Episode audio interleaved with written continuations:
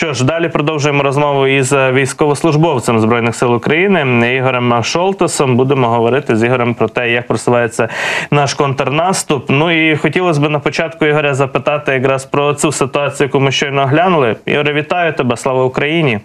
Героям слава Чи щойно ми подивилися, як наші сили спеціальних операцій врятували від е, ну фактично потопельників уже від вірної смерті росіян, які опинилися там у низовині е, Дніпра, у Дельті Дніпра під час е, затоплення, щоб поповнити обмінний фонд. От чи доводилося тобі бути учасником чи свідком таких ситуацій, коли от росіяни були в критичній ситуації і здавалися в полон? Ми поповнювали обмінний фонд таким чином.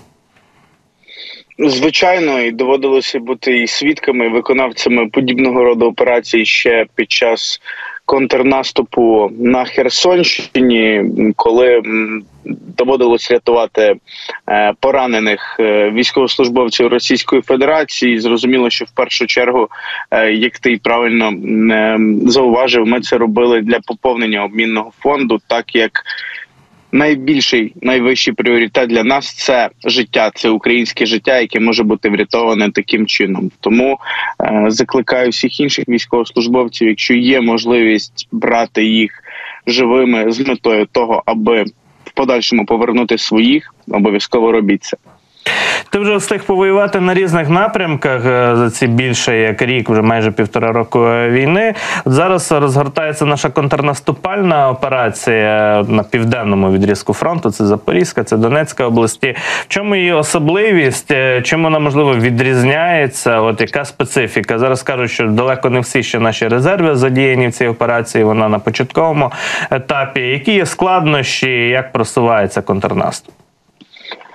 І здається, найбільшою складністю є те, що на південному відрізку фронту е, ворог е, почав будувати оборонні фортифікаційні споруди ще з березня 22-го року. Як тільки частина Запорізької області була деокупована, вони одразу е, перейшли до, скажімо, до такого формату оборонних дій. Вони розуміли, що е, там форсувати Дніпро, там заходити в Запоріжжя в них об'єктивної можливості не буде, і почали вибудовувати лінію оборони. Тобто, ще з часу, коли ми е, працювали там вперше.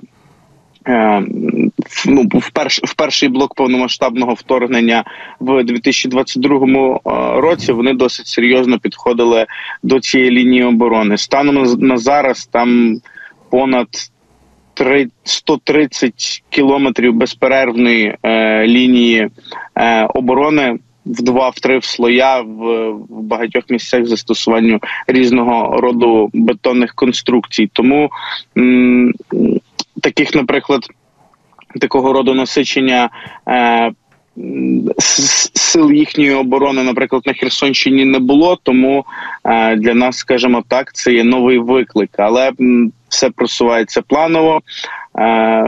Тут повністю покладаємося на вище військове керівництво і на, е, скажімо так, на максимально ефективне виконання е, всіх підрозділів збройних сил України та сил оборони. Ну а в загальних рисах, так щоб деталі, якісь звичайно не розголошувати, як долати такий виклик? Зрозуміло, що атаки в лоб, скажімо так, як от росіяни звикли це робити, так вони е, пов'язані з високим ризиком втрат, скажімо так, як долати от такі укріплення ворожі насичені, скажімо так, чи це має бути довга планомірна якась робота з їхнього виснаження, чи якісь інші засоби є?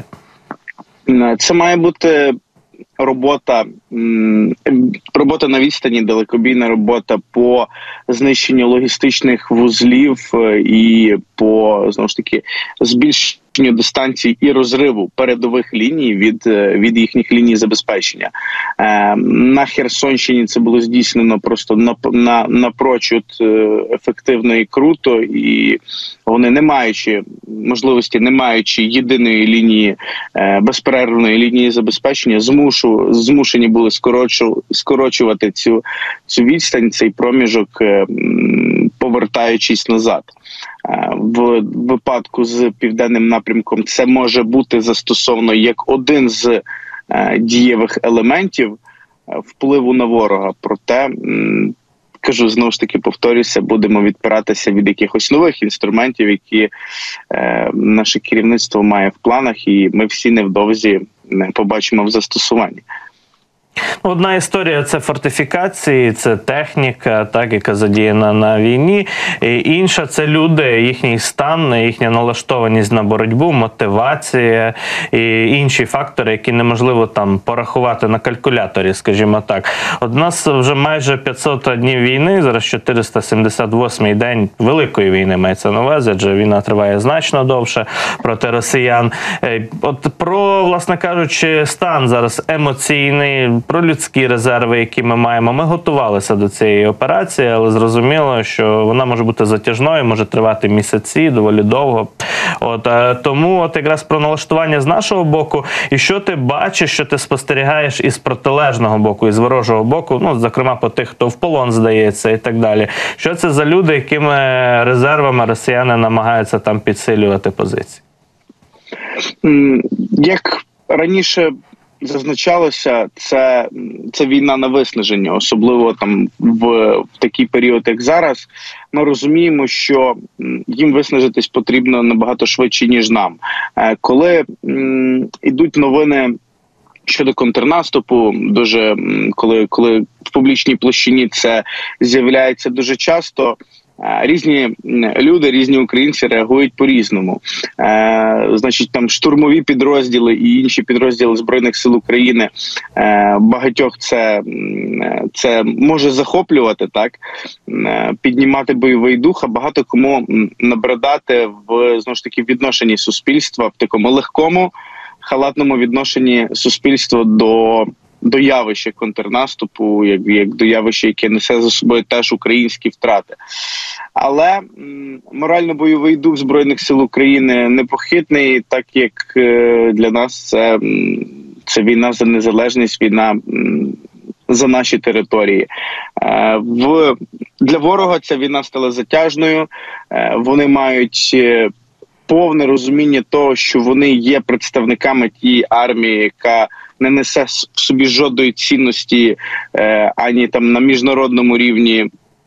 Е, в контексті розуміння її сили, ані на їхньому вітчизняному, е, в контексті е, поваги від суспільства або забезпечення їхньою державою, тому е, все частіше вороги тікають з поля бою, все частіше вони складають зброю незалежно насправді від е, рівня забезпечення е, в на тій чи іншій ділянці фронту. Вони можуть бути укомплектовані краще ніж ті, хто були рік тому, але розуміння, що за, за цілий рік. За крайній особливо рік е, з спочатку повномасштабного вторгнення вони не мають жодних здобутків, окрім е, Бахмутського напрямку, і розумію, що продавати цю єдину е, локальну тактичну і тимчасову перемогу е, їхньому суспільству надовго е, не вдалося.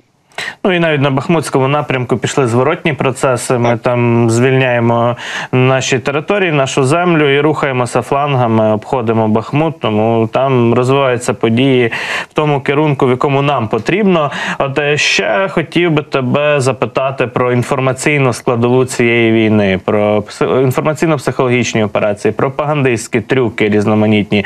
З нашого боку було прийнято стратегію про те, що плани люблять тишу, інформаційна тиша має супроводжувати наступальні дії наших підрозділів на Запорізькому відрізку фронту, там на Донеччині і так далі. Росіяни зі свого боку ж відразу перші епізоди таких активних боїв почали викручувати на свій бік. Там, як сказав, власне кажучи, очільник Пентагону Остін, що зняли три Бредлі із десятків ракурсів і показали, що в них там якісь великі перемоги є так на цих ділянках фронту. Як реагувати нам от на ворожі вкиди, тому що на тлі того, що з нашого боку певний час був вакуум, недостатня кількість, скажімо так, повідомлень і коментарів стосовно того, що відбувається насправді. Ну народ пішов, скажімо так, на російські канали, пабліки, начитався того всього лайна і відразу ж зробив собі уявлення, певне викривлене про те, що на фронтах відбувається. Ну скажімо так, е, маю радість, що в більшості рівень нашої медійної свідомості є е, значно вищим ніж е, в пересічних громадян Російської Федерації, так як їхнє суспільство не може порівняти будь-якого роду інформацію об'єктивно з, якоюсь інакшою, так чи, чи з закордонною, чи взагалі з якимись альтернативними джерелами інформації. Для них це окей, і насправді на багатьох російських пабліках ми, ми бачимо, що чим далі, тим примітивніший контент, е, примітивніші файки створюються, тому що е, їхні медійники розуміють, що не потрібно більше заморочуватись. Тобто цього вистачає цілком для, е, для формування якоїсь е, там громадської суспільної думки е, серед росіян. Е, в нашому випадку. Воно працює зовсім інакше і, ем, і досить прикро, коли велика кількість е, українців е, починають споживати такий контент, першоджерелом яких є е, Російська Федерація. Необізнаність це, це, це теж тяжкий гріх, особливо в часи, коли це може коштувати життя нашим захисникам.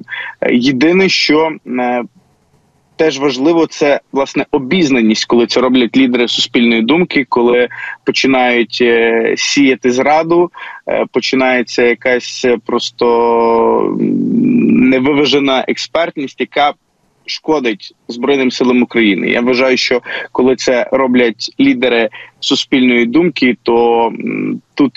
Тут взагалі ми не можемо говорити про якісь про якусь там свободу висловлення позиції тому подібне під час воєнного стану. Якщо вище військове керівництво е, наказує і, і це стосується теж і українського суспільства зберігати тишу. Не розголошувати інформацію на певних е, щодо просування на певних ділянках фронту, не знімати ролики з результатами ракетних обстрілів, то це має виконуватись кожним громадянином.